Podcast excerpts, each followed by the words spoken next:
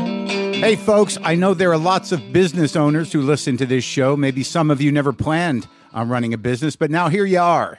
One thing you've always got to keep in mind is how much you're spending on your operating costs. That's one of the first things we had to keep in mind with WTF. And with things costing more today than they did when we started, you want to keep your expenses down. To reduce costs and headaches, be smart and use NetSuite by Oracle, bringing accounting, financial management, inventory, and HR into one platform and one source of truth. Reduce IT costs, cut the costs of maintaining multiple systems, improve efficiency by bringing all your major business processes into one platform, slashing manual tasks and errors. By popular demand, NetSuite has extended its one of a kind flexible financing program for a few more weeks. Head to netsuite.com slash WTF for more. That's netsuite, N E T S U I T E dot com slash WTF. Lock the gate!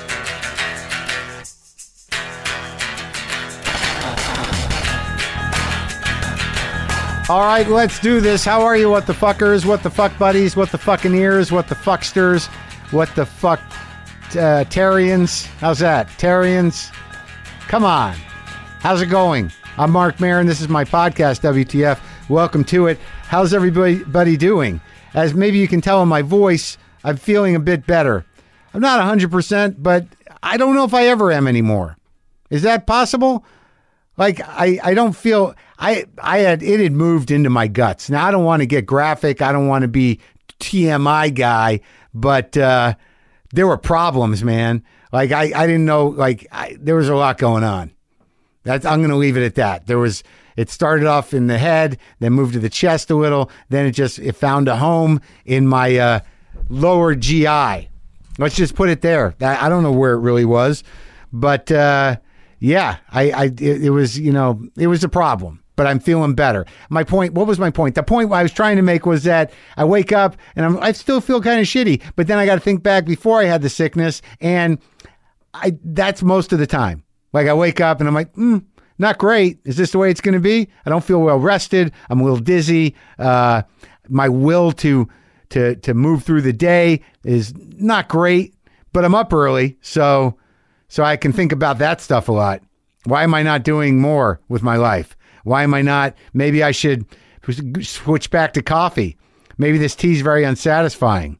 Maybe uh, maybe I don't. Maybe this cat food's not right for any of us if it has fish in it, because they're going to throw it up on the couch, and then I got to deal with that smell on top of other things. That's become a big concern today on the show. I've got two guests. I talked to uh, Danny Lobel Danny Lobel, the comedian. He's got a new record out, and he's a he's a mensch, a true mensch. This Lobel kid. I've known him a long time. Uh, he's uh, he's got a comic out called Fair Enough. It was always his dream to write and, and illustrate it. He didn't illustrate it, but he wrote it. Fair Enough: True Stories from the Life of Comedian Danny LaBelle. And he's got the podcast Modern Day Philosophers. He's got a new record out, uh, new CD, The Nicest Boy in Barcelona, with a riff on the uh, Miles Davis Sketches in Spain cover. But LaBelle you know, he had a radio show interviewing comics long before I had WTF, and he's he's a, a gem. This kid, he's a kid who's nice to old people. He likes uh, hanging out with the old guys. He was, uh, you know, he was a friend of Shelley Berman's. He's a good kid. He's going to be on. Bill Janovitz from Buffalo Tom is here, which in Buffalo Tom is one of my favorite bands. I love Buffalo Tom. I love that band. I love that band, and they like they they always make me feel better. And I- here's the thing about Bill: I never really saw Buffalo Tom back in the day. We were sort of contemporaries back when I was in Boston, but uh, I don't think I ever went to see them. And when I got there, their the record I got was uh, was Bird Brain. And that record just blew my mind. It's already living in New York in the late 80s, but they had a s uh, an album before that self-titled that I think I talked to Jay Maskus about because he produced it. But that's got Sunflower Suit and The Bus. The Bus, that song kills me. I don't know. There's just something about the way that guy writes music, and he's here, and and and I've just been wondering what he's been doing. They put a new record out, but I it was one of those like I didn't know how it was going to go because I didn't know like I haven't heard from him, and I'm like, uh, in terms of music, and I'm like, what's he been doing? Is he okay? And so it's sort of like uh, I try to kind of ease into that. Like, what are you doing to make a living? You know, I mean, Buffalo Tom was great, but what do you, you know? What's been happening? It wasn't negative. It's not negative. It's all good. It's great. I'm going to go see them uh, this Saturday, I think. Anyway, here's what happened. Uh, this is what we're, this is what we're building up to. This is the big uh, payoff. So I'm still sick, right? But I'd already put in for spots, and then I was actually more sick than I, I wanted to be, and I put in. So I'm I knew like I went to the bathroom before I left for the comedy store, which is about a 34 minute drive from my house, my new house, over. Well, I don't want to give too much away, but that I don't. It's you know not a lot of options if something bad. But what my point was is that. I said to myself, look, I'll do the spot if I don't shit my pants in my car. That was the deal I made with myself is that I'll do my comedy if I don't shit my pants in my car on the way over. It was it was a high possibility. And there's not even great restrooms at the comedy store for the help. Well, it's the same restrooms for everybody. But so needless to say, not only did I not shit my pants on the way over to the comedy store, but I did a pretty good set for somebody that was about to shit their pants. I just sometimes it's what I need. It's just what I need to to really show up is the the looming possibility of something horrible happening. In this case, literally horrible, not just a mental thing like I could have shit my pants on stage would, and I would have liked somebody to just tape my face in that moment where I knew it was happening. Because I'd like to save that face to close all of my shows with. Because that, how is that not the funniest face ever? What's going on? Oh my God. He's shitting his pants. Yep, I got blue. We did some shit jokes. So, Danny LaBelle is a very sweet guy, very funny guy, thoughtful guy, Jewish guy, married guy, and um, I say those things because you know he's really Jewy, and like you know he's he's all in. Like he brought me some kosher baked goods when he got here. They're okay. That's what that's the thing about kosher food. It's like how was it? It was, it was okay. I don't think it was as good as a French bakery. Like, I don't think the almond croissants from the kosher joint are as good as the actual French bakery. But you know, you got to do what you got to do, right?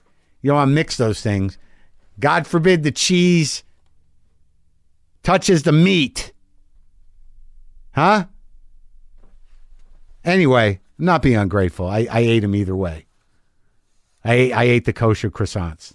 They weren't flaky enough though. They weren't they weren't they weren't like flaky like you you want a really great croissant to be. But hey, can't you know you got to keep the dairy separate. So you know you, you you take you know you take what you get.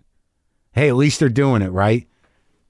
Back in the day, kosher croissant. What what was that? We just assumed the French didn't like Jews of any kind. Where'd that come from? Anyway, Danny LaBelle He's got a comic book out called Fair Enough: True Stories from the Life of Comedian Danny LaBelle. He's got uh, you can get that at fairenoughcomic.com. He's got his podcast Modern Day Philosophers and he's got his new uh, album uh, called The Nicest Boy in Barcelona. Get that on iTunes and now you're going to hear me talk to the lovely Danny LaBelle. Sometimes I wish I paid more attention in school, or in some cases, any attention at all. There are probably a lot of things I could have gotten more out of, like literature, and now it's probably not in the cards to go back to school and study the classics. But luckily for us, there's a new podcast called The Foxed Page that dives deep into the best books of all time. This is basically like the best possible college English class, but more relaxed and fun. No pressure of grades or needing to prepare something to say in class. It's only the books you want to read and know about presented by best-selling author Kimberly Ford. Everything from Cormac McCarthy to Madame Bovary, from classics like Frankenstein to modern hits like Lessons in Chemistry. I love Ireland, but I missed the boat on James Joyce. The Fox Page has a three-part series on Dubliners, and that's a pretty great starting point. Want to get the most out of what you read? The Foxed Page is for you. Get it now wherever you you get your podcasts. Oh.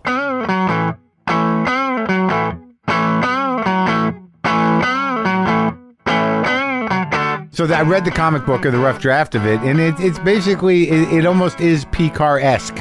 And you That- did all the uh, artwork as well. No, Amy Hayes did the Amy Hayes did the artwork. But you do paintings. You just brought me a painting of me. Yes, I, I, I do, but the amount of time and commitment to make a comic book to the Yeah. level that I want it to be, I felt like I should leave it in the hands of an expert comic book illustrator. And I have this guy, uh, Josh Josh Meatbag Mead, is doing the second one out of Minneapolis, and Yeah. eventually I'll do one. I'll illustrate one as well. But it's it's hard to balance everything and put out a good product. So after years uh, uh, as a stand-up comic and uh, you know a, uh, a, a an adept uh, of Orthodox Jewish uh, religion uh, from Scottish roots, uh, a an interviewer of comedians, an, uh, an amateur artist, a, uh, a a liker of old Altacaca comedians.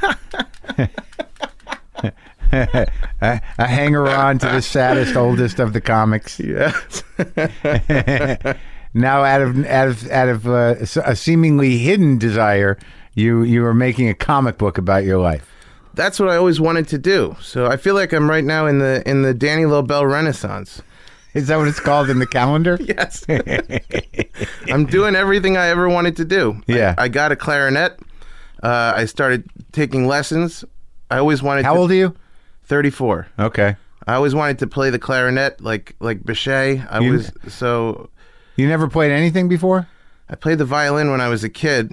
And so nothing for the whole life no. and you decided to take clarinet lessons Yes. how's it going Great. really It's it brings me so much joy. Have you ever seen me this happy since you've known me? I'm I- i'm, I'm trying to read you I, you can read me inside and out. There's nothing to hide. I'm so happy. yeah I'm doing everything I ever wanted to do. And talking about the interconnectivity Yeah. and like my loving of uh, hanging on their comedians, I started going up to Mill Valley to see Mort Saul. Uh. And uh, and then I wound up playing at the Throckmorton Theater, doing some stand up there. And I had this painting that I brought you a copy of this Bichet painting. yeah And I showed it to the woman who runs the Throckmorton, Lucy, and she Yeah. goes, "You should do an art exhibit." I said, "Look, I, this is the first thing I painted in 20 years. I don't, I don't. I used to paint when I was a kid, but I- uh, Yeah. she goes, "Well, how much time do you need?" I said, "How many pieces do I need?" She she goes, "20." I said, "All right, April." So I'm now doing. you're jamming out paintings I've been doing paintings. I, am playing music. I'm, I'm writing comic books. I'm, I'm painting all day. I'm doing charcoals. I started doing all the jazz musicians, Artie Shaw and uh, Jimmy Noon and Benny Goodman and, and a bunch of comedians, you and Gilbert and um, uh, Dave Chappelle. So I, I'm doing a gallery exhibit of comedians and jazz musicians that I love. well that's exciting So yeah, and he came out with this record with the uh, the uh, the homage to sketches of spain as the cover yes. Yeah. When did you do? Why is it called the nicest boy in Barcelona? So my family was originally from Barcelona and uh, they were kicked out in the Inquisition. Yeah. and so I wanted to go back and do a record there. So I went back to Barcelona and I and I did a record there. Yeah. So yeah, For like a Spanish audience. it was like half Catalan and half expats, Yeah. and it was a crazy time because I I recorded it. It came out now, but I recorded it right after the Paris shootings, the night after. So Yeah. nobody wanted to come out. Yeah.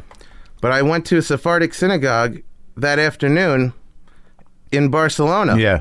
and half the synagogue turned up to see me. So it was like th- this cosmic thing. Like I would have had almost no crowd. I had a few Catalan people, a few expats, and then half of a Sephardic congregation from Barcelona. Yeah. So it's like What crazy. did you just told them you were playing, yeah, and they came? How big? a- How big the congregation? seven people, but it was a small. Good. I'm glad they showed up for you. It's for quite an under, quite an achievement. yeah, I don't know really how many. Th- yeah. That, oh, the congregation in whole was like twenty people, but you know, like seven of them showed up. Oh Yeah. boy, I, I thought it was big, big numbers. No, but You're I mean, being it serious. saved the show. I Yeah, thought it was no, a- I'm, I'm dead serious. Seven people saved the show. yeah, b- it's a tiny little theater called the Tinta Roja. How many people's a seat? Um, probably forty, and we, Oh, You're really dire straits. there. yeah, but nobody. w- It was going to be like the first time I went out and played Spain. It was like sold out crowds. I went out with this guy, Stephen Garland brought me out. Yeah. He ran the Barcelona International Comedy Music Film. Fe- I don't know, whatever. A lot of titles. There's a couple of those guys that run those rackets, huh? Yeah. Like there was a guy who did a China run. forget his name. I did it Beijing and uh, Hong Kong, I think. Oh yeah, Yeah. Was that good? I don't know. It's all right. I was. the shows are okay. It was interesting to be in China. Yeah. I can't say the shows were anything monumental. Okay. Yeah. Well, uh, yeah. The first time I went, I was like, wow, this is. am- I got to do a record here because it was packed. Yeah. And then the second time, you know, This time? th- this time when I, you know, go out with uh, recording people and everything, uh, you know, there's a huge terror attack the night before, and nobody wants to leave their house. Yeah. So I had one shot at it, and I said, you know what? I'll do it with a light crowd, and it still came out great. It's just it's a light crowd. Yeah. So, But you did well with Yeah. the light crowd. I think so. And you can identify everybody's single laugh. yeah. You can hear- you can every, every one of those 40 people. They're all on the record. yeah. And they can hear themselves laughing. Well, that's good. So this just came out. yeah. All right. Well, that's that. How's your wife doing? she's good. She's doing a lot of writing. Uh, she she writes, uh, you know, non funny stuff. Uh-huh. So articles. And Yeah. Diff- on all kinds of. How's she subjects. deal? How is she still like being Jewish? Yeah, She's Uh, still in? yeah. We I think we've never been more happy with the you know. We found a Sephardic congregation in Los Angeles that we, we feel like at home in, Uh huh. and it's great. It's got you know I grew up in a Moroccan synagogue, so uh, all the tunes that I grew up with are these Moroccan tunes, Ladino tunes, Uh-huh. and and so like it's hard to find it, and when you do find it, it kind of excites something in you from Sure. from your childhood. You recognize the melodies. Yeah, so so just that alone Is gives, that like, a nice- primarily what makes it different? A Sephardic uh, s- congregation? Are, I mean, are these people from m- mostly America, or are they are people? who- No, it's mostly like y- you. You have a mix of here in in L.A. You, you mostly get uh, Iranians, but, yeah, the but- Persians. yeah, Persian Jews. yeah, Beverly Hills, baby. Beverly Hills. But you get some Iraqis, you get some uh, Turks, and some Moroccans Uh-huh. and uh, uh, Israelis. It's just a nice eclectic mix of accents and Uh-huh, stuff, and uh-huh. uh, and I find it's just. You know, for me, it's more fun. You know, it's a more fun because it's what I grew up in. So Well, Oh, yeah, certainly it's probably better than your your sort of run of the mill, middle to upper middle class Orthodox congregation. Yeah, there's something about that that you know. I'm sure it's great for for a lot of people, and I and Is it Orthodox? It- yeah, it's Orthodox, but in, in Sephardim, you don't even have Orthodox. It's everything. You have people who are all different levels of obs- of, of observance, and they Yeah. all get together Yeah. and they just, uh, which I love about it. There's like less segregation, you know, Right. in terms of where you stand. It's Yeah. not, there's no Yeah. label for it. Colorful, colorful yarmulkes, Yeah, colorful yarmulkes and Uh, uh, round torahs and them uh, show off etalysis. no show off etalysis, Uh. plain white mostly. Oh, really? No, Yeah. no one's coming back from Israel with the colored fringe. And, No, I think that's that's more like the. I, I find like conservative congregations they go crazy with their taluses. Like yeah, they're- that's true. it's like they have talus flair or Yeah, something. you that's know? right. Yeah, no, yeah, they Yeah. come back with. Are they? But you know the uh, the yarmulkes and the uh, are they the big ones? The kind that look like hats. Yeah. As a, but they're like beaded or what woven. Or what? Woven, yeah, Yeah, yeah. I have a bunch of those. you do? Yeah, You're not. You're wearing a Ralph Lauren yarmulke now. yeah. this is the most comfortable hat. It's like this floppy kind of thing that Do you wear your yarmulke out? usually only on Shabbat. You know, not during the week. No. Why not? And I don't know, just not my custom. So you're making up I- the I rules for your would. Orthodox uh, practice? Well, again, it's like Sephardim. Not not all Sephardim Oh, wear so- yarmulkes. but it all was the time. always was always Sephardim with you, or was it? yeah. All right. But when my wife converted, she converted not with Sephardim and uh, like you know in an Ashkenazi kind of thing, and I, I She's went more- along, but it was like I didn't feel Huh. connected in that way. So what? So now she's coming around to Sephardim, or Oh, yeah. she loves it. It's much. It, it's it's a party, yeah. you know. When you you go there, So it's- she was more Jewish than you at one point. oh, it probably still, you know, she. There- you know, there's a purity to it because they come in without the baggage. You know, there's no Sure, and they they they, they really want to learn it and appreciate it, and you know if they're if they're in it for the the right reasons, they gotta you know you gotta lock it in with all the belief. Yeah, she brought me back into it. I was, I was, had a lot of hang-ups and anger, and I'm glad I'm rid of them all. You know, Because you brought you got brought up in the old school Ashkenazi, but not school. Lubavitch though. Was Not it Lubavitch, but no. just below that, pre Lubavitch. like, like that's the next level. You didn't go full above it. She just a half above, you know, Yeah, like half lip up. So, all right. So you got the comic, and this is a life's work, and this is just the first book of you, you know, talking about you making a comic right. and your relationship with Harvey Picar, and then like it ends with you sort of starting to interview people. right. Yeah. And so this is going to be an ongoing thing of your journeys in life from that period, which is what a decade ago. About a decade ago, yeah, maybe 14 years ago. So you got 14 years of stories that you're going to embark on with the comics. Right. So, Right. So yeah, I'm gonna put out four a year, but they're just gonna they're gonna jump around in time too. What was the like magazine you put out? the comical? Oh yeah, I remember. Yeah. We Yeah. had you on the cover. Yeah. I remember I had a big fight with uh, with one of the sponsors about it. Oh, 'Cause really? No, people didn't know who you were yet. Yeah, There they was, like, barely know now. three people that knew you were a Yeah, genius. And yeah. I was like, I'm putting Mark on the cover. And he goes, Pick anybody more of a profile than Mark. Just give me somebody. Because he, he was sponsoring the, the magazine. He Yeah. goes, No one's going to pick it up if they don't. He goes, Look, I like Mark Marin. He's funny, but uh, you don't understand the magazine business clearly. You can't just put who you like on the cover. I'm like, I'm putting him on the cover. Well, thanks for going to bat for me. That was for- my- at the uh, yeah. cover of the comical I feel like it's all cosmic, you know? Like, here I am now. And like, you, you're. again. Yeah. With harissa sauce. Here you you know? are again with croissants and harissa sauce and a CD and a fucking comic book and everything. But that's got to be karma, right? That's got to be something karmic, karmic about that. yeah, yeah, I, I owed it to you because of the comical. But you didn't know you didn't know about the comical. This is the first time I ever told you. No, I, I- what do you mean? It was I was on the cover. Someone I must have seen it. I don't remember No, that no, no. well. But you, you you didn't know that I went to bat for you. No, thank God. Yeah, they- they- yeah. I don't know. You know, Yes, I geez, wouldn't wanna hurt you at the time, The but life now you- changer. now yeah. you yeah. can take sorry, it. buddy. Yeah. I was going to put you on the cover of the magazine no one buys, but then I. I But then the guy who's giving me money said, "Less people will buy it, and no one's buying it now." but I kept you on there, Yeah. and I didn't lose the sponsor. Yeah. It was my big my big stand. Oh, that I thanks, took. buddy. I'm glad to be part of that. And and yeah, this is full circle. Yeah. Now I'm giving it. I'm I'm, gi- I'm giving it back. That's what I'm saying. It's karmic. So what about? Are you gonna have kids or what? I hope I hope so. You just seem Uh, like the guy who's gonna have kids. I want to have kids. oh, you I- trying? Not yet, but I want You to. know how to do it, right? Yeah. you want to coach me? no, just want to make sure you know what you're doing. Yeah, yeah. Um, I want to. Yeah. In in the near future, I'm just trying to like. Get all your ducks in a row. Yeah, And I feel like it's happening. You know. d- I, yeah. Are you doing a lot of stand up? Um, not as much as I was. I'm doing. Uh, I think we're doing a show together this week at the Comedy Store Oh yeah. on Thursday night. Oh right, that's true for Skylar. Yeah. Yeah. But uh, I haven't been doing as much. I started doing one man shows, and I've been. Oh, putting yeah. A lot. I did Edinburgh last summer. Oh, that's right. I remember talking to you. Yeah, and that went really well. Mm-hmm. Yeah. and, and so I'm doing it again this summer.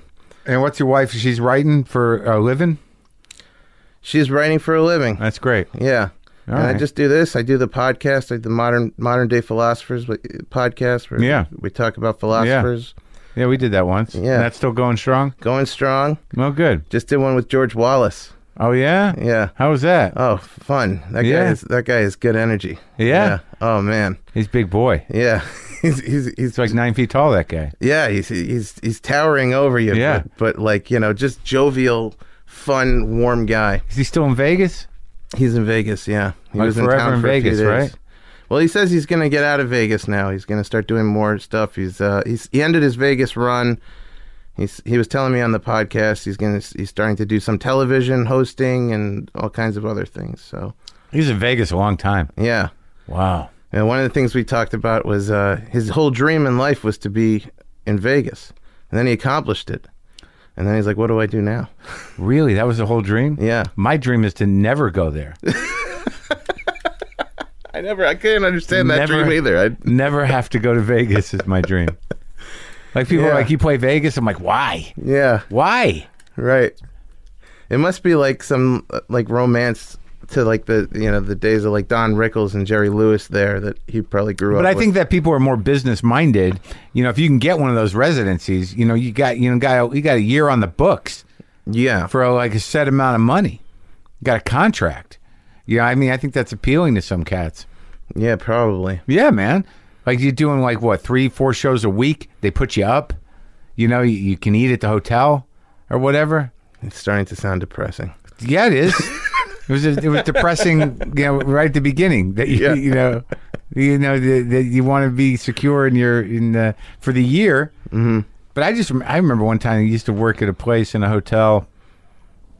That fucking catch in Princeton. Oh, Do you remember that place? do I? Why do I think I do? I think I was there once. I believe it was in a hotel. Yeah, it was definitely in a hotel. I think, Yeah. Was I there with Ralphie? I, I, I used to tour with Ralphie, and I went to a lot of these places. It's a little place. Ralphie May. Yeah, maybe it wasn't that. was Maybe a it was, long time I'm ago. thinking of something. a long time ago, but I remember it was like you could eat at the you had to eat at uh, the employees lounge, you know, the employees restaurant downstairs, or you they had a buffet for the people that worked at the hotel. It was, ugh, depressing, Yeah. sitting there in that weird sub- subterranean lunchroom, and you stayed at the hotel where the club was at. There was a Hyatt in Princeton. Yeah, that's never fun. It wasn't fun, dude. There's a lot of moments that are not necessarily fun.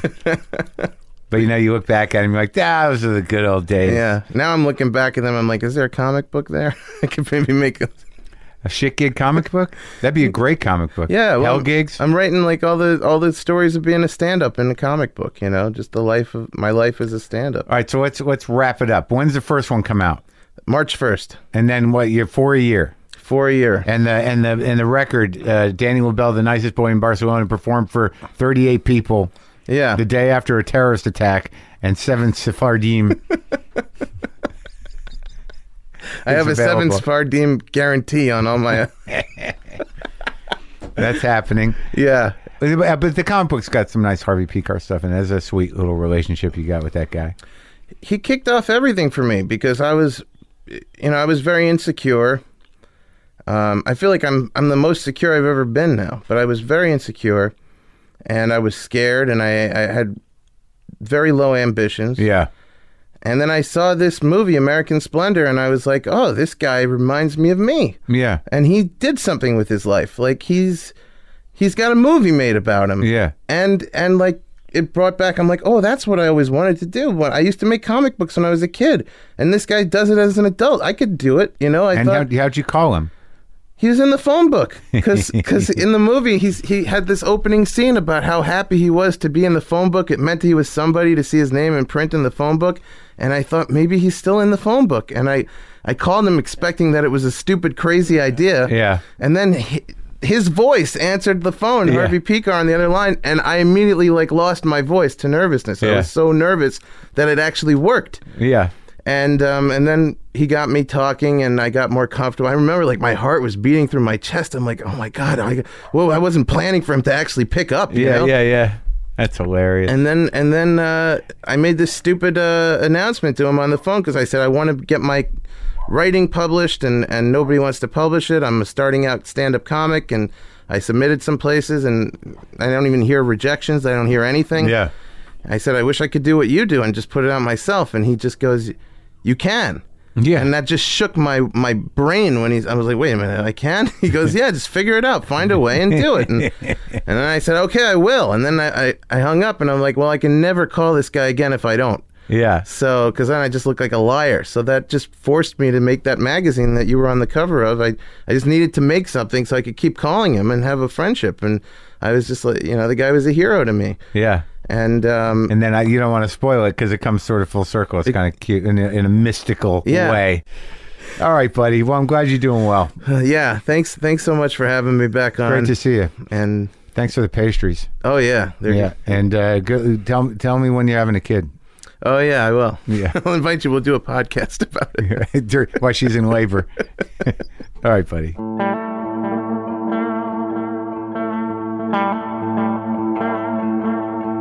All right, so you you got the deal. That's Danny. Thank you, Danny, for the croissants, the kosher croissants. I feel like I was rude, and you probably listened. I'm I'm ungrateful. I gotta get straight with God. That's what I got to do. As I said before, Danny's. You know, you get the comic book uh, fairenoughcomic.com. You can get Modern Day Philosophers, his uh, podcast on iTunes, and his new album, The Nicest Boy in Barcelona, on iTunes as well. A lot going on, that kid. Anyway, so like I said before, um, you know, Bill Janovitz, I, I love Buffalo Tom. I haven't seen him, I've never met him, but I don't know, you know, what he's been doing. And I was I was nervous about that. I was just nervous because it was like one of those things where it's sort of like, what, is everything okay? What where you been? What have you been up to? But they got a new Buffalo Tom record out, which is nice, and um, it's called Quiet and Peace. It's out tomorrow. I believe they're going to be at the Terragram Ballroom here in LA this Saturday, performing all of Let Me Come Over, I believe, all the way through. Two shows. I don't know what the ticket situation is, but I know that I'm supposed to go, probably the early one before I do comedy. And uh, he's here. Uh, I'm a big fan of the band, and I'm just been curious what he's been up to and how life is for uh, for Bill. So this is me and Bill Janovitz.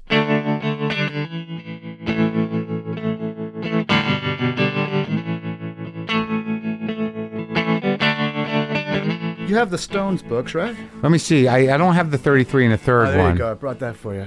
The Rocks Off uh, is the other one. Yeah, that was your big book on the stone. Yeah, and thir- 13. Blockbuster. The- but what what compelled you? I mean, did it- did it start with the writing on exile and this thirty three and a third? They asked me to write a thirty three and a third, and I was going to write one about class clown, but I just like I find the the exercise of writing uh, so painstaking and relentless for the uh, for the actual payoff that I I I've, I don't want to do it anymore. Yeah. Yeah. I- I'm sort of in that state right now thinking about another project. You know, I've, Like what? like what's the next project? Yeah. I, I don't even want to kind of, you know. More 'cause- music writing? Yeah, yeah, more music writing. So it's trying to find that kind of thing you want to dedicate yourself to. And it's like, is it going to be compelling for me? Is it going to be commercial enough? It's Is- too. It takes so much time. yeah. So you're worried about selling a book? Not not selling so much as like I, I got other things. I got the band. I got Yeah. I got a family. I got Yeah. a day job. I got blah blah blah. So it's like, what am I? I mean, that really. The last one took like, yeah, I, I did it in, a, in an intense period of time. What the the the, rock- rocks, rocks off. off. Yeah, 50 And what was the what was the angle? That I got it, but like I like I I've like I have hardly any time to read. Yeah, exactly. Uh, yeah, I mean, I started with this one because I, I really did want to write uh, on exile. I loved the idea of this 33 and 3 series. Yeah, yeah, it's when- great. They do a lot. Yeah, and this was the early-ish days, you know, Yeah. like when you could still go, "Hey, I have this idea." Yeah, And yeah. Nobody's nobody's picked exile yet, you know. Right. But my friend Joe Pernice from the Pernice Brothers, Yeah. yeah, Mountain Boys, yeah, he did one. And so, What band were they in a band? Pernice Brothers. uh, P- Joe was in the Scud Mountain Boys, and the Pernice Brothers were, Okay, were right. a band. Right, right. Yeah, yeah, yeah. Or- Okay. And, and Joe still plays. He plays with uh, Raymond from Teenage Fan Club, and Uh-huh. he's up in Toronto now. right. He and I went. We went to UMass Amherst together, and Right. Uh, so he had done one. So I said, "Hey." What did he do? Which one? He did Meter's Murder, and it was uh, sort of a it, well, it was a Uh-huh. the novella. Smiths. I, I yeah. I can. I, you know, it's like I can't. I've never locked into the Smiths. I was locked into him for a, for sort of how soon is now era. you know, Yeah. Meat is murder. Yeah. uh, and the Hatful of Hollows record. But after that, yeah, I mean the whole Morrissey solo thing. I just don't know why people. I don't know it's just- where- it's as much of a comedy show as anything. But you're like around my age. Did we uh, like? Did I miss it? What- I don't. There seems to be a chunk of time where I just was not. Maybe I just wasn't paying attention to music. I don't know what happened. yeah, so that would have been what like eighty four. It was right, right as I was getting out of high school. I think that. Oh, that record- was so. That was it. I seemed to push back on you know what was legitimately you know punk rock and fringe music. I don't know why. I, am similar. I mean, I was into sort of the earlier punk rock stuff. Um, Yeah. But not so much, you know, like not so much like Dead Kennedys or then sort of the hardcore. Yeah. And, and in Boston, so Yeah. I moved to Boston when I was like 16, and hardcore was was huge. Where'd you come from? I grew up on Long Island. You did? Yeah. What what town? Huntington? Oh yeah. Yeah, on the- Jewish on the- guy. No, no. I, I I even did a DNA test. I thought for sure some some Jewishness would No. come out. No, no Jewish. Uh, Wait. I'm, I grew up culturally half Irish, half Italian. The Janovitz is kind of a a, a little red herring in in the. Uh, Oh yeah. How, yeah. well, how how'd that get in there? Janowitz. yeah, we're, we're trying to figure that out. It's Janovitz, so it's sort of ba- Janovitz. a bastardized Eastern European thing. My father's grandfather. Came, Oh, yeah? came from somewhere. Oh, yeah, yeah. We heard Russia, but I- Yeah, that's I- about. That sounds right. yeah. So you're uh, Irish, Italian. Irish Italian. My mother's Italian. Yeah. Huntington's uh, is that Italian Irish uh, Yeah. town? Yeah, just like a bar every corner and uh, And you- pizza- the best pizza in the world. And you except got for- big family. I'm the oldest of five. Five. Yeah. Catholic family. Yeah. Yeah. Full on. yeah. Oldest of five. So you Yeah. got a bunch of like how how how young's the youngest? Uh, the youngest is 15 years younger than me. So what am I, 51? I don't even want to do the math. But yeah, Wow, he's just no a, he's- kidding. yeah, he's got his kids kids of his own though. You got kids too? Yeah, yeah. I got an 18 year old girl and a 13 year old boy. No kidding. Yeah. So you got started that pretty early, like you know around the Uh, right time. 30s. Yeah, 30s. All right, so like, cause uh, the, the first, like the first I remember Buffalo Tom, I you know it was I got the I probably got the Bird Brain album first in the when was that the late eighties, like ninety Yeah, maybe 80 nineteen ninety maybe yeah, eighty nine 89 for Bergman. right, and then I went back and got the first one with sunflower suit on it somehow. Yeah. SST. So that was the that was the hardcore label, you know, this the Black Flag label. And- Yeah. But I was going to say that the stuff that started to make sense to me in terms of punk rock Yeah. was when Husker Du sort of married it all together, the the energy with Right. uh, and so we were. The three of us in Buffalo Tom were very much influenced by Husker Du and the replacements out of, out of Minneapolis, but also the Boston bands. That, I know you were in Boston, so Mission of Burma. Yeah. There's a band called the Moving Targets. Uh, Yeah, I remember them. Fantastic band. Yeah. Really underrated, like unknown. sort Well, of- I kind of like I remember like the era that you were there, but so you, so you leave Huntington at sixteen, 82, yeah. and what you just what run away from home? Yeah, no. Now, my father uh, got a job up in Providence, so we moved to this town called Medfield, which is uh, Yeah. Uh-huh. sort of between Providence and Boston in Massachusetts. Yeah.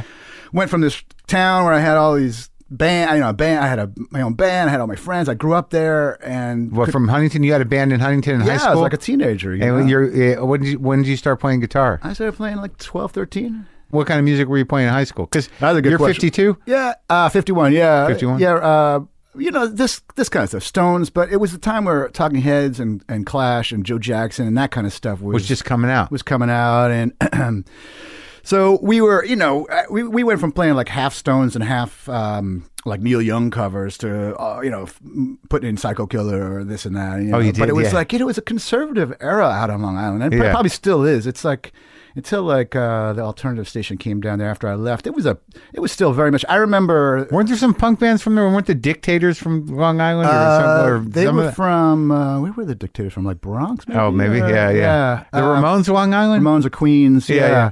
yeah. but I mean, I'm talking like real Long Island, Yeah, I not know. Yeah, Queens. yeah, you yeah. know, this is like Yeah, yeah. North Shore of Long Island. It was very much the Grateful Dead, lacrosse, Right. and Southern rock. Right. You know, even Yeah, in sure. like the late 70s. yeah, you know. nothing wrong with that. And the Stones were getting criticized by, uh, you know, the dudes for, you know, playing disco or, or, Oh, for for yeah, for the Some, Girls, record. or, yeah. you know, so that's the kind of, it was, and I remember being at this Battle of the Bands. yeah, you knew guys that turned on the Oh, Stones. yeah, well, I remember being, yeah, exactly. Oh man, this is disco. Yeah, It's what the gay, fuck, man? Yeah, yeah, yeah. But then uh, I remember this this great um, battle of bands where this there was this band called Plastic Device who came out. I, as, in my memory, they were like in jumpsuits, like Yeah, Devo or sure, something. And they, sure. And they, they they launched into uh, I'm so bored with the USA, and the kids in the high school auditorium booed them all, not not off stage, but booed them because they were they are you know they're anti-American. or Uh-huh. Oh, something. really? Yeah, yeah. yeah. Oh, really? So they- they just weren't ready. They weren't ready yet. They weren't. They, No. But I think there's still pockets of Long Island that aren't ready. Yeah. Now. That's why they're out on Long Island. Sure. Yeah. so I think there's a lot of uh, you know Trump support down there on some areas of Yeah. the island. Sure, Yeah, absolutely. man. Dug in, man. Yeah. Dug in old time. You know, Yeah. uh, jingoistic nut jobs. It's uh, it's uh, sort of protection kind of thing, you know. so you get up to Providence, and Providence. That's but you weren't in no, Providence. no, we were. I was outside of Boston, but it was like in the middle of nowhere. So I went from this really kind of thriving town where you could really get around yourself, hitchhiking, Yeah, bus, whatever, but beaches, downtown, record stores, to this, you know, literally one stoplight town. And Yeah. a nice, beautiful town, but in the middle of nowhere. Yeah. So it took a while. It was a depressing time, but uh, you know, it, You finished high school there. Yeah, finished high school there, then went up to UMass, and that's where. And Chris, actually from Buffalo Tom, he he he kind of came from Huntington as a kid too, and moved to Medfield when he was uh, he was there years before me. Uh-huh. Uh, But we met at UMass. He's two years older. Oh, wait, so there's it's just three of you in the original band. They're all Yeah. like Tom McGinnis. Like, hey, yeah, I remember him. Yeah. I, I mean, like, I, I don't know if I knew know him. I feel like I met him before. Is Did that you? possible? He's a real quiet guy. He's the only native New Englander in the band. He grew up up in Andover, and he went to UMass. So you went to UMass, and, and you- that's where you met Chris and Tom, Yeah, and you guys started playing together. yeah. So they were all in, we were all in other bands, but What band were you in? Uh, it was just nobody. kn- it was called. Uh, well, in high school, I was in a band called Rambunctious Llamas, which became some other name. Yeah. Yeah. You know, it's just high school kids. Yeah. Uh, and, but uh, Tom played bass in his cousin's band. And actually, do you know Tim O'Hare, producer? He did like Sebado records, and he did he worked on our first record. And Maybe. um, great producer out of that whole Fort Apache Yeah. scene. He worked on our first record. He was in a band with Tom actually, and uh, they were called Played a Mutton, and then they were called Skylar Hinkle. But I was a high school kid with like these college kids uh, going up to Andover Yeah. during Christmas break, and I saw Tom playing bass, and they were playing these original songs, and his cousin was amazing, wrote really great songs. Yeah. This whole Bowie kind of vibe to Yeah. him.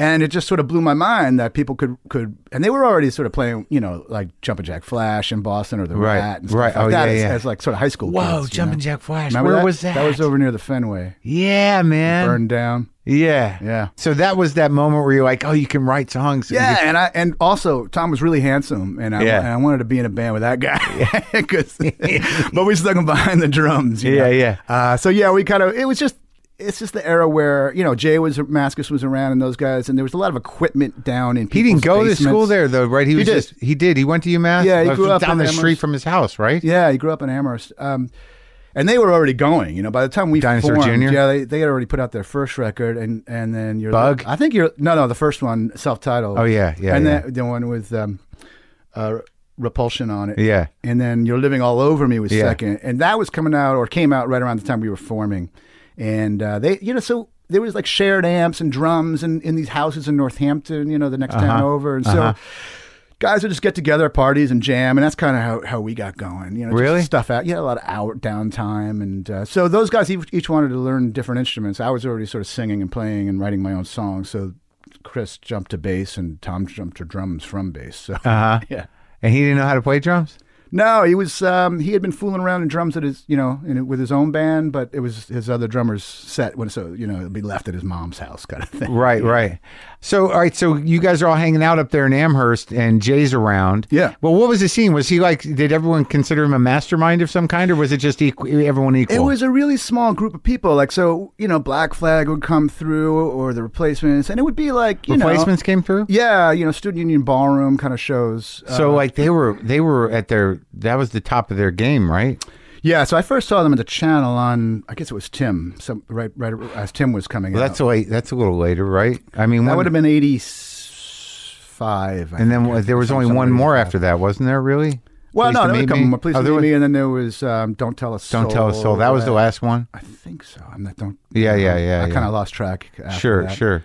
Um, but yeah, uh, bands like that would come through, and the Pixies. You know, remember? Do you did you know that area at all? Sheehan's. There was a pub called Sheehan's. in Well, I knew like I Northampton. knew people around the Pixies, uh, uh, but I didn't know them personally. Yeah, I mean, it was those- like I was on my way out. Joey and um, and Charles w- were up at UMass as well, but they didn't form the band until they went back to Boston. But they would come back uh, and play, and there was this basement place Yeah. called uh, in Sheehan's, and there'd be like you know maybe fifty people max. Yeah.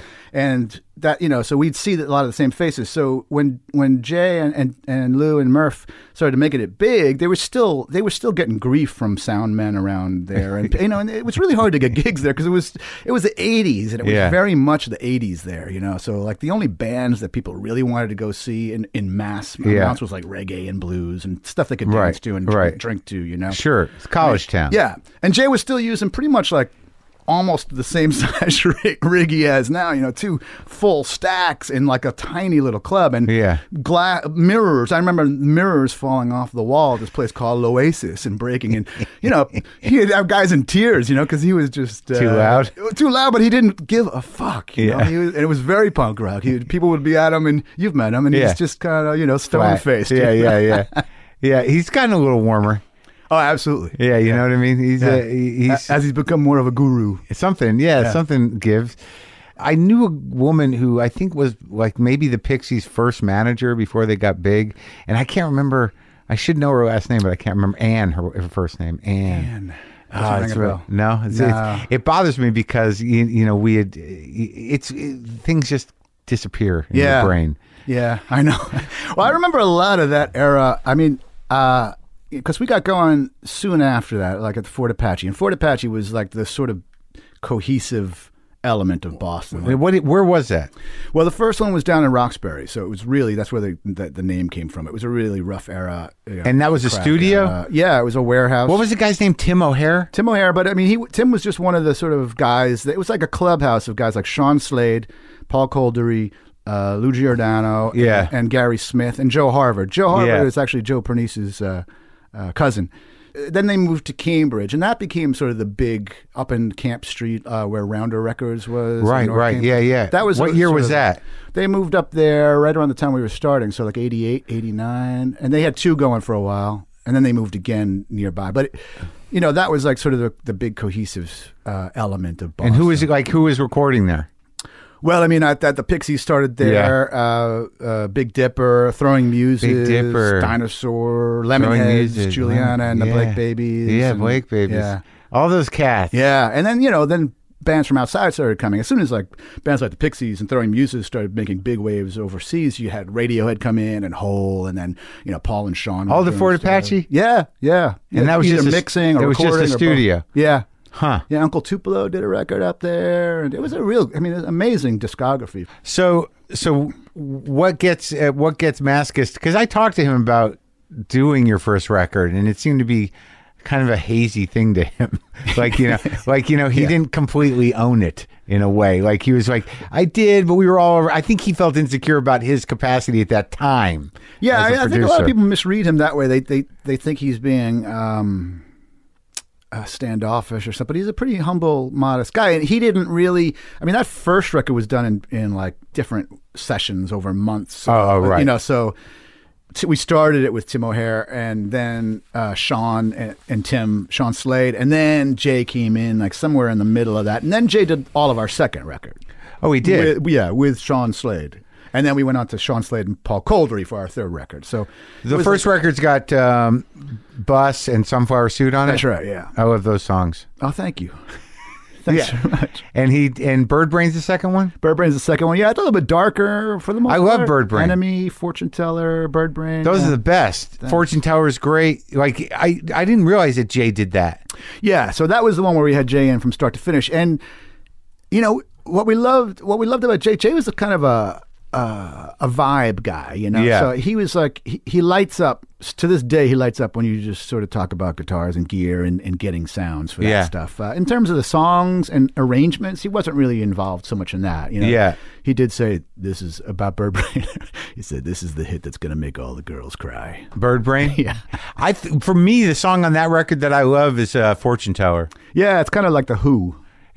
Is it? yeah, it's yeah. Kind of, it's almost like I think it's like mile. Uh, I can see from miles uh, chords. kind of Yeah. going up the neck. I think. Well, like I uh, like, the, but the, I liked all these songs. Like this is one of those. I think Bird Brain was the first song where the that album was like the one where I'm like, well, who the fuck are these guys? I'm glad that I got that at the beginning. Yeah, yeah.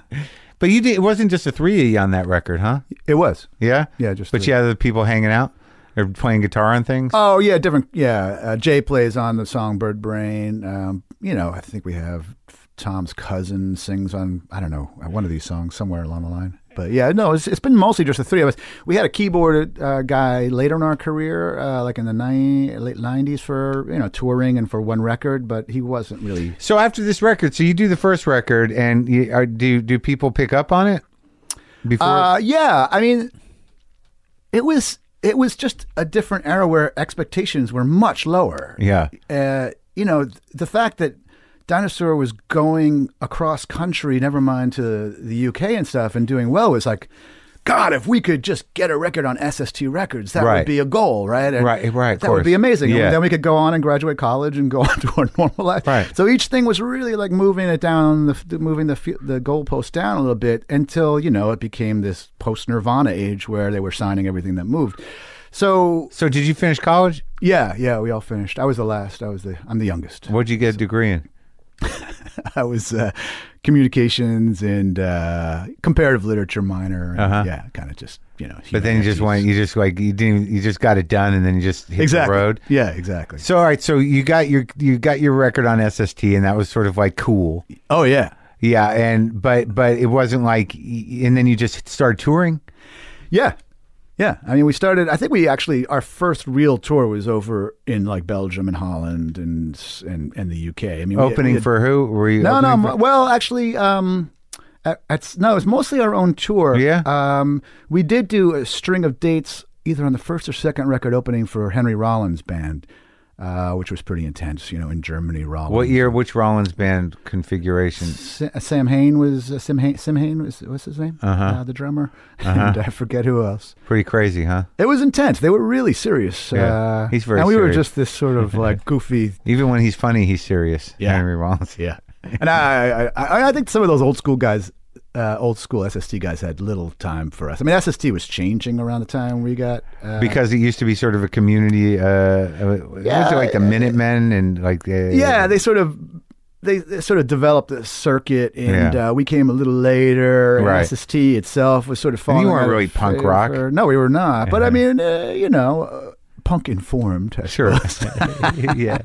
Yeah. Yeah. I don't know. You, like you, you seem to be on the cusp of that. That Buffalo Tom sound was was how music was changing at that time.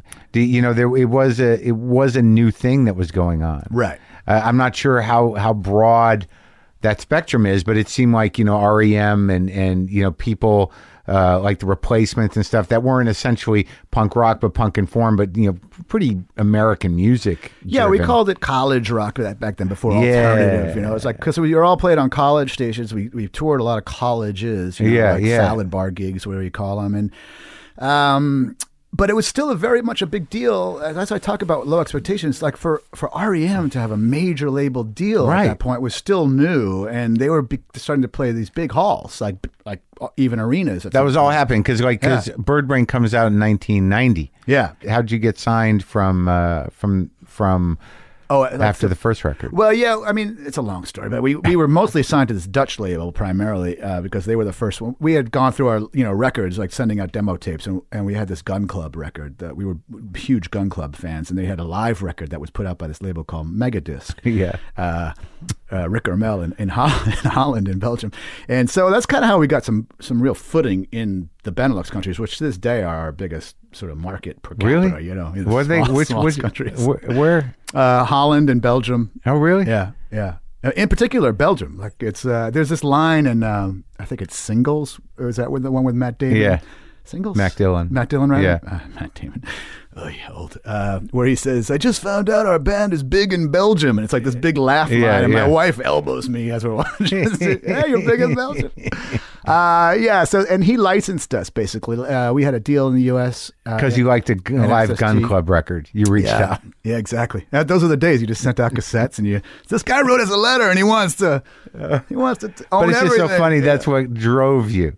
Like you know, like the history of SST was the first feather in the cap to get an SST record. Now, like this label's got to be cool. No, because no, they were. and Megadisc was first. That was- they were the first ones to respond. So Greg Ginn um, sat down with us in New York from SST, uh, the guy from Black Flag, and I think he sat down with us because we, we already had Jay involved. Yeah. So he was. I think that was an angle for him. Yeah. But then we signed to Beggar's Banquet. Yeah. Uh, which was like that was our that was our Papa label for most of the most of our career. But then, yeah, but then the, the next record, um, "Let Me Come Over," ninety two. That that was the big record.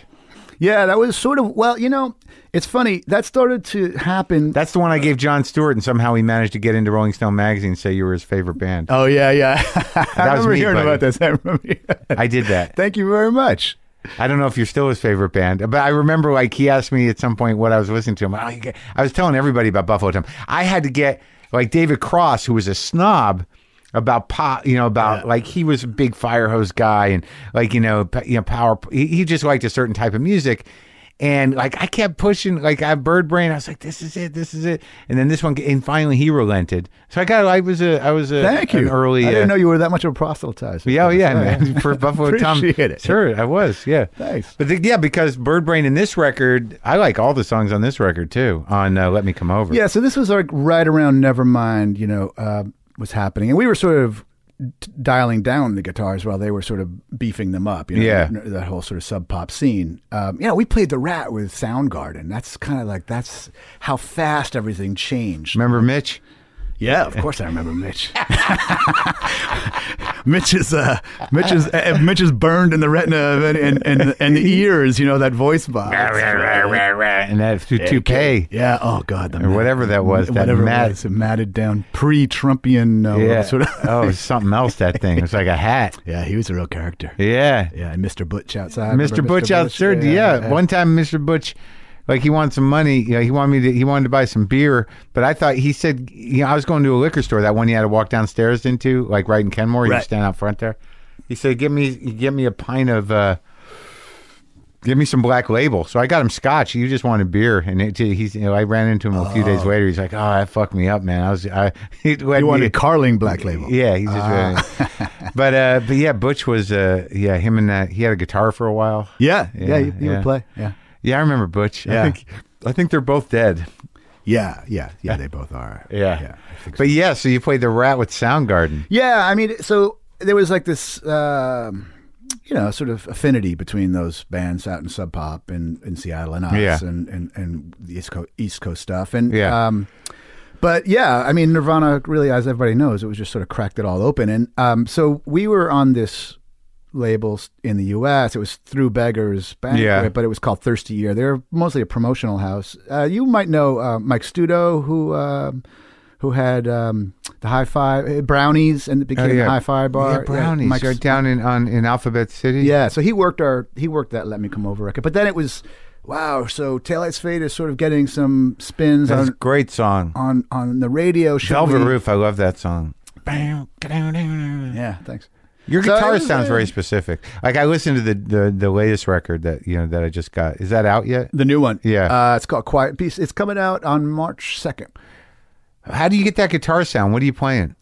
Well, a lot of this is credit to Jay. You know, like uh, this is stuff that I grew up playing too, like um, humbucker pickup through two bams. That's basically it. You know. Yeah, yeah. But if you can, you, you can get very specific with an SG.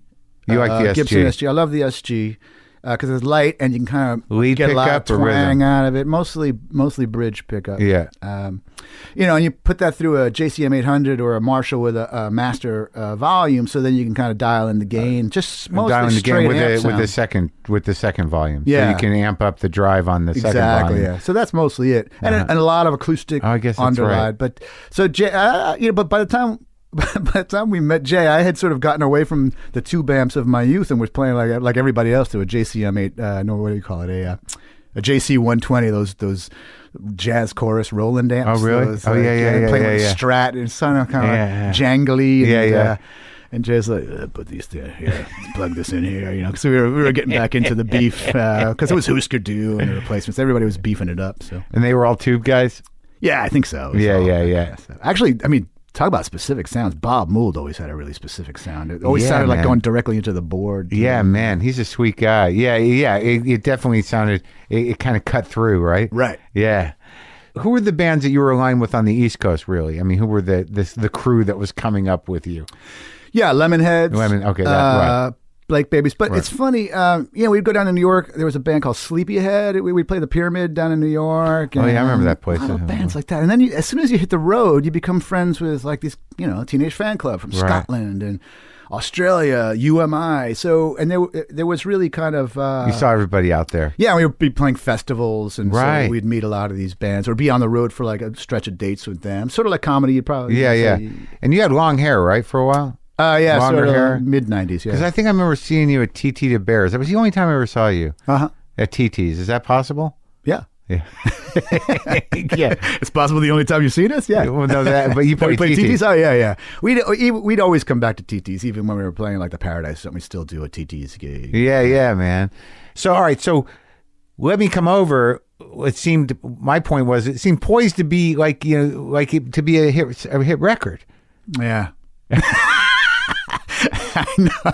I remember. Yeah, Uh, we felt momentum though going into the next record. So '92, we some good things, some great things happened that year. I mean, Yeah. aside from getting married, uh, that was the year you got married. yeah, and and that that record still did pretty well. It was a real slow burner. It took a while for it to happen. Yeah. but it didn't sell sh- shitloads of copies. But you know, we went out on tour with My Bloody Valentine on that uh, record. There's a and noisy We band. played the Reading Festival. Yeah, Yeah. yeah, So it was a great era. So we felt a lot of momentum, and that's actually when we came out here to L.A. to record. Uh, Big Red Letter Day, and that was like everybody's like that's where the money was like sort of being put behind for us. That's That- what- that every- record. yeah, they were putting their bets on that one. Yeah. so we were recording with the Rob Brothers, but it was very much like that they had done "It's a Shame About Ray," and which we really liked by the Lemonheads. So Uh-huh. That's the one with you know "It's, it's a Shame" the song. What happened to that guy? Where's Dando at? Evan, he's still playing. Yeah, Yeah. he's uh, yeah he's I think he's mostly based out of the Vi- uh, Martha's Vineyard right Oh, now. yeah? yeah. So he sort of cashed out and he hangs out. I don't know. You know, I saw him. I saw. I saw. I saw Evan in April. We did a Yeah. Uh-huh. benefit for the ACLU in Boston uh, together. is he Uh, all right? I, I think he's all right. Yeah, I don't. yeah, I, you yeah, don't I, I, I, I, we've we only see each other like once a year or every two years. Now we're connected online or whatever, Uh-huh. on social. But um, uh, I, I, I don't know. I can't really speak to his. Sure, sure, man. All right, so so okay, so now that you're out here, you're recording. This is the big record, Yeah, and what happens? yeah. I mean, mod- modestly better, you know. We, that, but we, you know, we got Buzz. I don't think actually we had Buzz. Bin. What was the thing back then on MT, uh, on MTV? Yeah, I But don't we, remember. we were in rotation. Yeah, for- yeah. We, we sp- that, that was the era where you would spend the whole the the amount of the record uh, budget on one video, and then, Yeah. you, then you do another one for a hundred grand or Yeah. whatever, and you just hope that MTV put it into big into into rotation, you know, hi- high rotation. But Yeah. we were never never that big. I mean, it it was sort of. What we what, what we appreciated was that we started playing bigger halls. Right. Uh, we we started to take some opening tours. That you know that was always a mixed bag. If What do we you really mean? did- like First band? Yeah, do we open up for yeah, do we take this tour opening up for Counting Crows, you Yeah. know, or do we take this tour that, you know, the label really wants you to go open, you know, for 6 weeks, open up for the band live or whatever it was, you know. yeah. exactly. And um They had that one song. yeah, and that was kind of Lightning that era crashes. where like yeah, I mean, everything was commercial now. And That was everything when college rock got commercial. yeah, and that's- everybody that's was when it starting- became quote unquote alternative. you right. know. It's, and people, a lot of people sound the same. Yeah. Yeah. Uh, it, it, it, it Like it Pearl got Jam weird. infected everybody, Uh, a, a- a certain type of band. Yeah, I mean Pearl Jam came out and did their thing, and then and then it was a whole bunch of guys that started singing kind of an Yeah, lower, right. lower mumbly register, you know. And, uh, yeah. So, but like, I guess, uh, like when I look at you know, you keep chipping away. Yeah. But at what point, uh, you know, like you say, you know, you got a family now, you got a day job, you're writing books. So, like, was there a tangible point in the in the life of the band where you're like, I gotta get some backup going? Yeah. Well, no, there were multiple times where we just sort of, I I think, I in my mind and and and literally quit the band like once or twice. And Yeah. sort of we we got we we pulled ourselves back from that ledge. And but I got to say that getting to the you know it sort of mirrored the '90s almost literally. Like by the end of the '90s, we we. We, we had said okay, beggars banquet. You've been a great home, Yeah. but let's if we're going to keep doing this, we're going to keep pushing it. Uh, let's sign directly to a U.S. major label and see if that if that's going to get us over the hump, right? Right. Um, so the, it was somewhat, I wouldn't say craven, but it's like, you know, it's ambitious. It's Yeah. like, you know, you want to kind of. Look, everybody else is making these selling millions of records. Why aren't we? Or Yeah, whatever right. else. And it's a ridiculous kind of thing. And, and Did I it had this consume you? uh, not consuming, but it um it it it started. I realized, and I think the band started to realize that we st- we didn't make any kind of musical decisions. So uh, maybe one or two, where where with commercial things in mind, and that was really about choosing singles and stuff, and maybe having a guy, Yeah. the remix guy, mix Right. that single, Right. and. But if you had asked us when we started where we were going to do that kind of stuff, we'd be like, "Oh no, man! Well, of we- course, the vocals every- are too loud." And the Everybody's in the like mix. that. yeah, yeah. You can't tell us what to do. What's It's a right slippery and- slope. Yeah. yeah. I think we most we, we mostly stuck to our guns and probably to a f to our own detriment. But so we it took a while to make that last record of the '90s, which was called Smitten, and it's kind of a commercially sounding record. It has some some really good songs on it, Yeah. some that I'm not so happy about that we don't play mu- much anymore. But so '99, my kid, my first kid was born. Tom had already had two kids we were sort of sick of the whole thing, the recording, the touring, because we were we were making a good living, but we had to keep it going. You know, we had You to gotta keep stay on the that road. cycle going. Yeah, and we Yeah. didn't want to do that anymore. And it was like the last tour was opening up for the Goo Goo Dolls, who had who had been this band under us for all these years, and then they became huge. And they were so we're on this tour, and I've got my own daughter now being born, and I'm playing to a bunch of girls that are closer to her age than mine, you know, 12 year old, 13 year old girls that Yeah. had seen Johnny and these guys on, on MTV. And they're great guys. And, Yeah. uh, but it was just an unrewarding tour. And we said, all right. We're, and we got dropped, you know, so that our, our decision was made for us. We were, You got dropped from after from Polydor, which was under the whole uh, Seagram's Universal deal, like something like after you got hundreds- after Smitten. Smitten, yeah. And- And so and- then we stopped.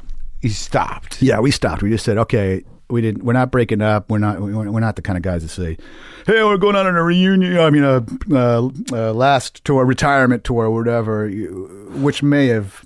But all of you got out of it without you know major drug abuse, you know drug issues or booze issues or yeah, Yeah. outside of maybe uh, some broken hearts and some bitterness. You you made it Yeah. out alive. Yeah, you know, I'm here. Yeah, Yeah. but I mean, y- the drinking got.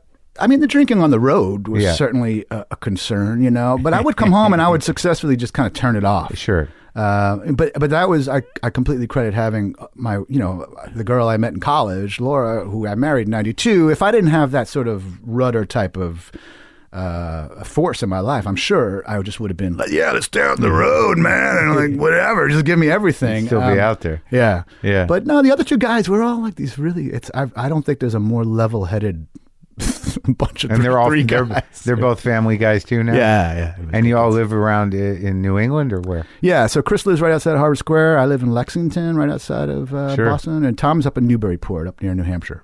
Yeah, yeah. I miss uh, I miss parts of being there. Yeah, Yeah, because it was a very definitive, defining part of my life, the New England part. yeah, And like you know, as weird as it all is, and as sort of segregated and odd, Parochial. you- yeah, uh, it is. There, there is a, a consistency to it that, Yeah. that is sort of comforting. yeah. I mean, I've been there now since what I'm 16, uh, since I was 16 years old, but I still feel like I'm more of sort of Long Island kid Sure. than I am a New England person. you but- still got family down there. yeah, yeah, of course, yeah, but not, not, I don't get down there that much, you know. It's Sure. mostly friends that I still. Well, you know, you it kind of balanced out between the two accents. You you don't seem to have an accent. I don't think so. Yeah. Yeah, that, that's lucky because both options were kind of annoying. It's right, man. Sausage. Yeah, yeah, yeah. Sausage. sausage, and sausage. yeah, it's true. You go- yeah, but uh, so so now, when you stop doing that, when you know, yeah, I mean that's like, because this this is the thing. Like one of the reasons was you know that we never got together. That like because like I followed you for a long time and I loved the music, and then I'm, I was always wondering like you know how d- you know when I saw you wrote a book, I'm like, well that's great. Like, but I never I never know how people handle.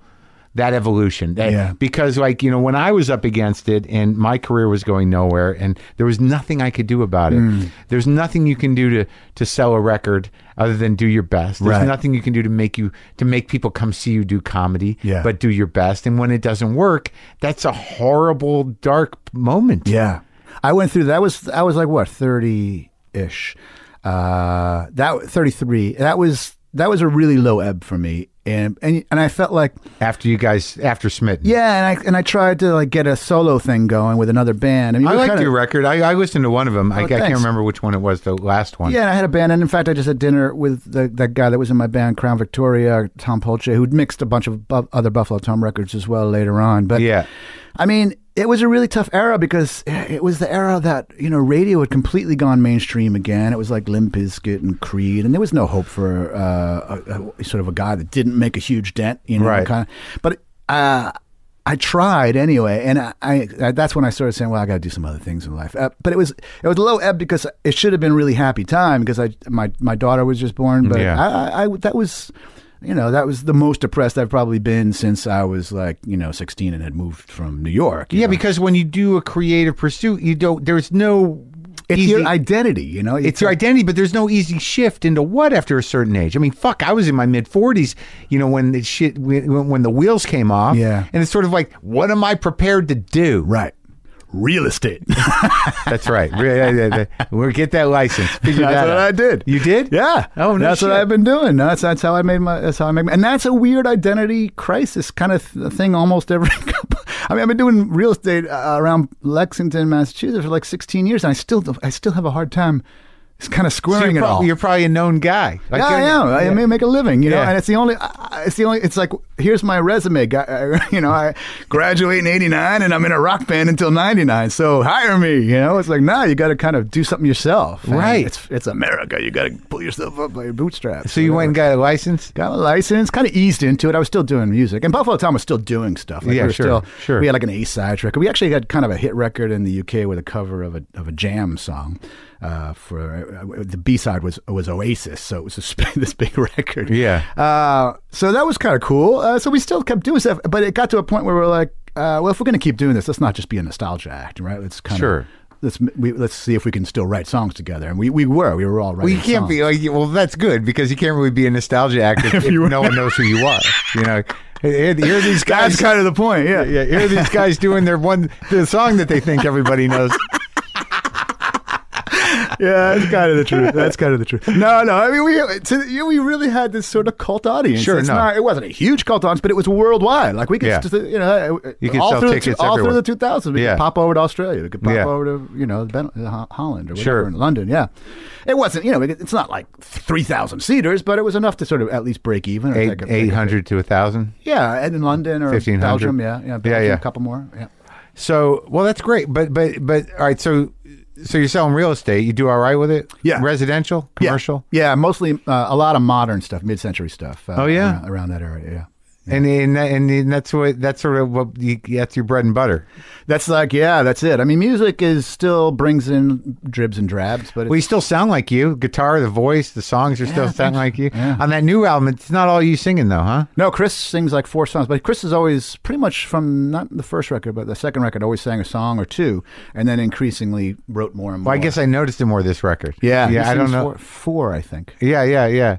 And w- w- when, like, where does the book? Before we get to the newest record, where does the where? So you're doing real estate, and you're okay. You got your your and your wife works probably, Yeah, a little bit. Yeah. she's mostly taking care of the kids, though. Thank God. and but everything worked out all right. Uh, yeah, I think so.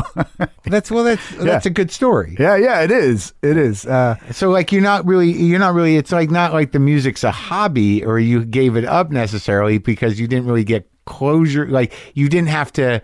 You know, you. I guess what I'm saying is like you're not one of those people that that. uh you're able to accommodate still doing the music without it representing some sort of failure. I hope so. No, do you know what I mean? Like Yeah. you, you know, like I mean like it's it's still like the it's still probably the most important thing to you. It absolutely is. It's Yeah. still s- probably too much a part of my identity, but it's like as an artist, whatever. You, you, that's a big word, but that's kind of who I am. It's Yeah. it's the other stuff that I have a hard time. Uh, I mean, you know, writing about the Stones or whatever. That's that's another part. But yeah, going to have a day job is a weird thing to me still. Um, Sure. but I, it fascinates me to like when I listen to your show, for example, or other Yeah. people's shows, and they're interviewing like whatever peers from our era that maybe sold a few more records or- or, Right. didn't, or um, Yeah. like how do you how do they keep it going? Like where do you live? And What do how, they do? I, mean, Yeah, I I live don't in a know. really expensive area, so that's part of it. It's I, like- you know, those are questions I always wonder about. Yeah. That's why I sort of asked you about Dando, and you, Yeah, you're yeah. kind of like, I don't know. You yeah, know? yeah. Well, uh, I mean, Evan Evan did like a Jello commercial when he was a kid, and that I know that was paying for some. Back, back when we knew him, he had like sort of a Jello. He had Jell-O- I think he had a song called the Jello Fund or the something. Jello or- Trust. Yeah. No, but it's but it is an interesting question: is Yeah. how do people survive? Yeah. And and because it's not necessarily part of the mystique to divulge that because Yeah. they they might either be having a hard time or they might be having a very sort of mundane normal time.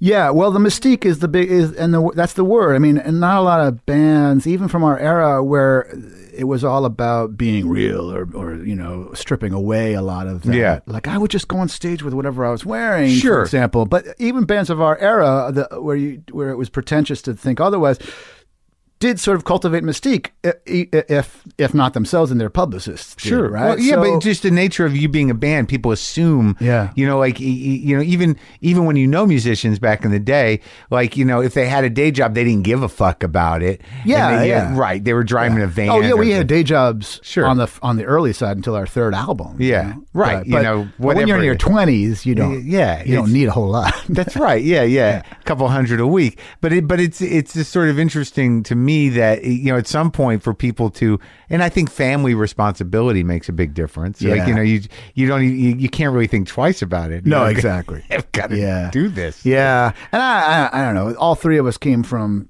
n- none of our none of our parents were divorced. They were all uh, stayed married. All so we came from these. That's a very Working unusual class. thing for a band. No, I mean, sort of upper middle class. Yeah, oh, yeah, really, yeah. You know, so yeah, the pragmatic as- aspect was ingrained. I couldn't really, really go off the rails. You know, Yeah. like there's there just some inside you wouldn't let you. yeah, and there's there's mental mental illness in our family and struggles with addiction and things like that. But the family is such a huge. I, I got to say it to our credit. It's like uh, th- th- you can't.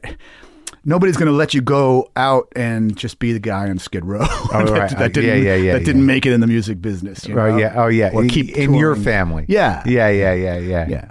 But you didn't let yourself do that. Right, right. Yeah, but you're saying that like But so the I think I family you, could've- they would have thrown you a line. Yeah, I, I think so. I, I mean, I think I could have easily succumbed if, like I said, if I hadn't been married or had a girlfriend early on. Yeah. and to something to come home to. Yeah. I really, uh, even if I was coming back from tour, I just, I, I, I just love being in bars and hearing bands and drinking, and Sure. I think, I, I think I, it would have gotten worse than it, than it did. So It how, wasn't bad. what was the experience doing this record? Uh, it was great. So uh, we worked with Dave Minahan. Do you know Dave Minahan? He's the he, he- he plays second guitar in the replacements on the last kind of iteration. And Uh-huh. He's been playing with Paul for uh, his solo stuff. And He was in a band called The Neighborhoods. You probably knew the. I remember the neighborhoods. The, the tr- three of them. Yeah, Oh man, that's so funny. This Yeah, is so going he, back- he's got yeah. a studio in Waltham, uh, much like the old Ford Apache, real raw sort of warehouse space with a ton of old amps and guitars. Oh yeah. So we, we worked with him, and then we had John Agnello, who you- you've interviewed. We had him mix it, Oh yeah. and he worked on our. he did Sleepy it. Eye He does a record. lot of good shit. You does know, great like he, stuff. like He's a great he's- guy, He's a too. good cat. Yeah. He does a lot. He uh, yeah he he's done an ama- he's got an amazing discovery, and it's so different. There's like What is it no- about him? What, what what do you like about him as in terms of working with producers? I mean, having worked with you know Maskus and what what what does a producer do for you? Well, back then, so when we first on Sleepy Eyed album, we brought uh, we we wanted to. It was a reaction to the record previous, which was uh, which had been Big Red Letter Day, which was really produced. We, s- Yeah. we were out here for two months working with these guys, these old school guys, the, Yeah. the Rob brothers. And so I said, you know, let's make a record like Tonight's the Night or Some Girls where we're all in the same room and the amps are buzzing and the, Yeah. the snares rattling Yeah, yeah. and, you know, it's live, my, off the mic like that, you know, that kind of stuff. And Yeah. That vibey record. And, Right. and and John was up for it, and John had done obviously some some dinosaur and Sonic Youth stuff, Yeah. and we loved his the the way it's and he was just a great guy, and he's this total Brooklyn Yeah. kind of funny smart ass guy, Yeah. that totally fit our personalities, Yeah. And so we loved working with him, and then I, I you know we just moved kept doing different things, and then I saw John. It, it had been a long time.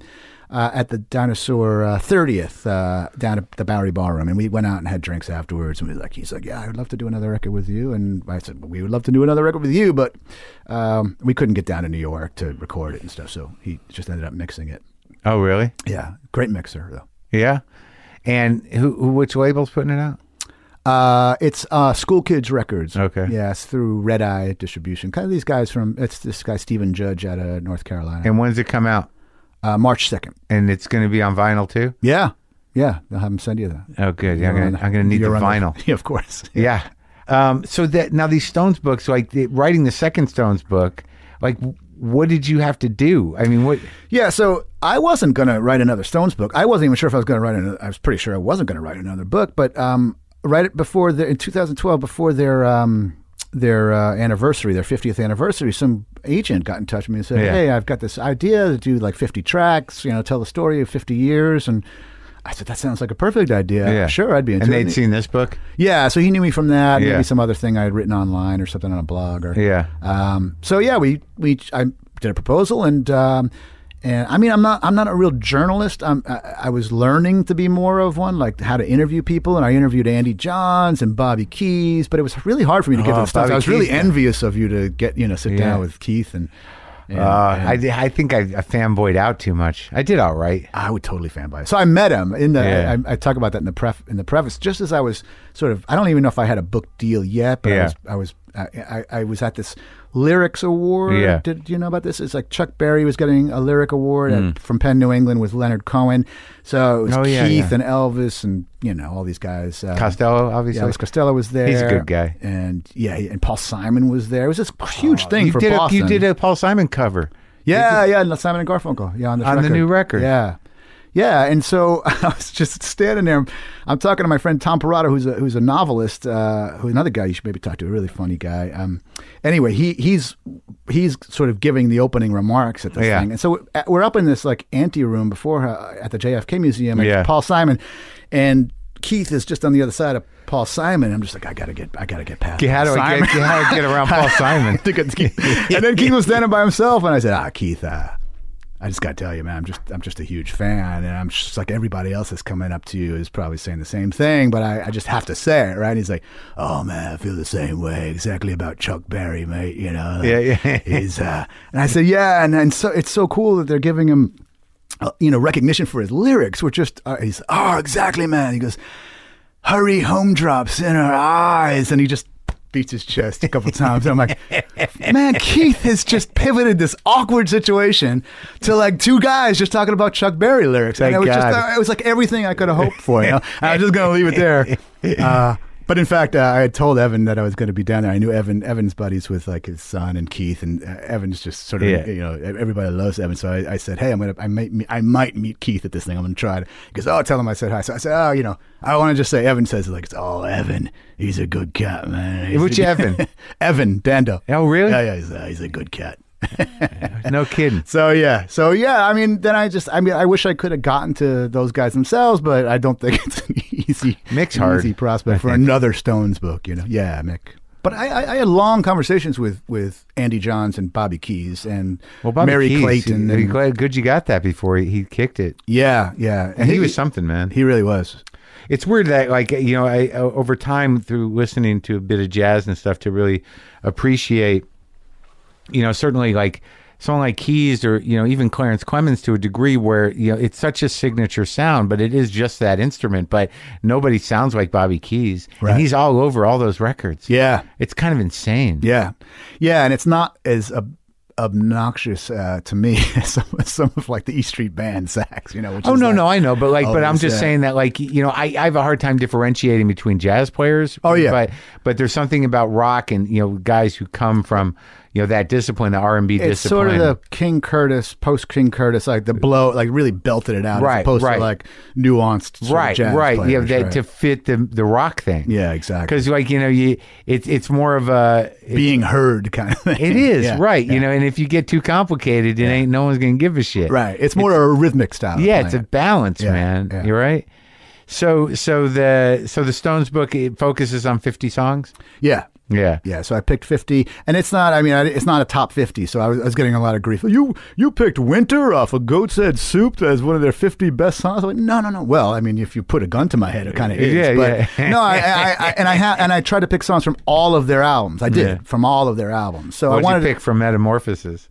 Oh no no no! From all the, I should say from all their uh, there might be something from Metamorphosis on there, but it's from all their actual releases. You know, Metamorphosis is is outtakes. Weird record. Yeah yeah, it's outtakes. Is it outtakes? yeah, yeah it's all outtakes and from different eras. It's just like th- that. I think the whole notion of how, not so much how to record a record, but how to sort of like, you know, become a community, you know, as a band Right. with a bunch of other people around Yeah. and then just ride riffs out until they start to make sense. Cause some of the outtakes that I heard on the new, on that remaster, like, I don't know if they're outtakes, but it's sort of like, or different versions of, uh, what was it, Tumbling Dices? Or yeah, two- good time woman. Yeah. Like, you know, they pick the right ones generally. Yeah, they absolutely did. Yeah, Yeah, that's a, the one thing about outtakes and about bootlegs and stuff like that. It's sort of like there's a reason that it's not out and there. everybody that worked with him and An- Andy Johns uh, had said this in inter- every interview, not just the one that I talked to him, but he said they would be the worst band for like two days. You just like they're never going to pull this shit together, and then all of a sudden, one take. eh, The tape was always rolling, but like, Right. this this is she said this is true for their whole career. All of a sudden, they would just latch in, and that was that was it, and it would just magic would happen, and that that would be the master. So it kind of explains a lot of. Char- um, maybe this is overstated. but Yeah. e- a lot of Charlie's fills are kind of weird because he doesn't know necessarily where the one is. Like uh, if you think of Tattoo You, Yeah. they had been playing that as a reggae song for like six hours. Yeah, yeah. And then they uh, then Keith just went into this downbeat version of it, and Charlie kind of comes in on a kind of weird spot, Yeah. and and that's the take they used. And they went back into reggae for like another two hours, but they went back and found that, and they're like, oh, we got to put this out. that's why. See, that's the thing. Start It's me just- up. Did I say start me up on Tattoo You? Yeah, yeah, Start me up. Yeah, yeah. yeah. Yeah. He just because it had been like, uh, yeah, yeah, which is you know, no, who wants to hear that song ever, like ever again? It's so it's overplayed, but to hear it that in that context is interesting. I think. No, it's fascinating that they would take the time and just noodle around. And like I- it's it's sort of like I don't have enough dedication to any rabbit hole to Right. stay in it very long. Yeah. Like I'll get started, but like with the Stones, like I I'm glad I sort of had a beginner's mind to it. You know, when I saw them in San Diego Yeah. and and being sort of a you know born again uh you know vinyl guy or just paying more attention than I ever have. Yeah. Yeah, I, I'm just getting to stuff that people have, you know, got to years ago. But that's the great thing about music is Yeah. like, you, but like you know, the magic is they're just a four piece operation, and there's no backtracking, and they're carrying each other, Right. You know, and they're they're raw as they've ever been, Yeah. And and the songs feel so profoundly full. I, I don't. I it, it was it's a magic to it. Yeah, absolutely. And it's like you're saying, I mean, those, I think you skipped the right era. Like those mid to late 80s, like when they got back together, I saw them during those tours. And it was like, I just want to go and touch the hem of their garment. I just want to see them. you Right, know? sure. Like, and Yeah, they were, yeah. it was sort of like, whoa, that was a great version of one, one of these songs that I didn't expect, you know? Yeah. And there was one era where they were taking internet requests. And I think they might have even done that in the last tour. And it's like trying to get the album track that they don't play, you know? Well, they But were then going to do got- the whole Sticky Fingers record, and they bailed on it. Right, so they started that here at the Yeah, Fonda, I, I, right? I didn't get to see that. Couldn't Yeah. get tickets. I tried. Yeah, and they ended up doing a lot of that record. So I think Wow, a big Oh, Moonlight force Mile. has I been couldn't uh, believe it. Chuck Lavelle sort of keeping them like you should tr- you should go back and learn some of these great songs that your super fans are into. Don't you're not going to lose your fans if you do a down tempo song. you Mick, don't- yeah, if you don't- yeah, if I you- think Mixter we're, Rory's He's nervous. keeping the show Yeah, yeah, rolling, yeah, you yeah, know, yeah. and- Well, they did like he did Moonlight Mile, Yeah. and in like you know the vulnerability of it was like just mind blowing It hits you, doesn't it? yeah. because they stick him out there by himself. There's a mo- there's a moment like that. Did you see the Scorsese Yeah. movie? There's a Yeah. moment like that where there's like an extreme close up. I think it's as tears go by, maybe. Yeah, yeah. I can't. it's That been a long movie time was since sort of I've seen- sad to me because it didn't was- seem like they were getting to, along at all. Yeah. Mick and Keith. Yeah, I like don't- it seemed like they were literally trying not to talk to each other. Yeah, it could be. Yeah. I think it's always been that way, pretty much since the I, I, I think since before the '80s, and since then it's al- it's been like a detente here and there. I don't, I don't know if they're ever hanging out happily together. It's, it's Yeah. yeah. I don't think so. All right, man. Well, now thank you for the books. Thank you. Thank you for talking to me. Thanks for having me. And uh, I'm, It's an honor to be here. Uh, I'm excited about the new record. Sounds like a Buffalo Tom record. Yeah, we're still there. All right. And, And, uh, uh, what- how how much longer for the garage? Am I one of the last guys in the garage? No, we got a little time. We got a Uh-huh. little time, but you might be one of the last. I'm still sort of like iffy about it. Like all of a sudden now, because they're redoing the house, I'm like, well, maybe I'll keep it. Maybe we, you know, just like jack it up and put it in a truck and bring it to the. I like the new garage, but Yeah. like you know, people are starting to really get in my brain about this sort of. no, you can't like let, let nostalgia dictate it. That's right, right. I don't want to become a nostalgia act. Right, exactly. Keep it vital, man. Take care. Thanks.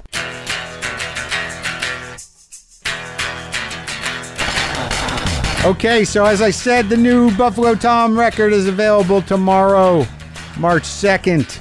It's called Quiet and Peace. So, uh, and it sounds like a Buffalo Tom record. I guess I'll play a little guitar. Hold on.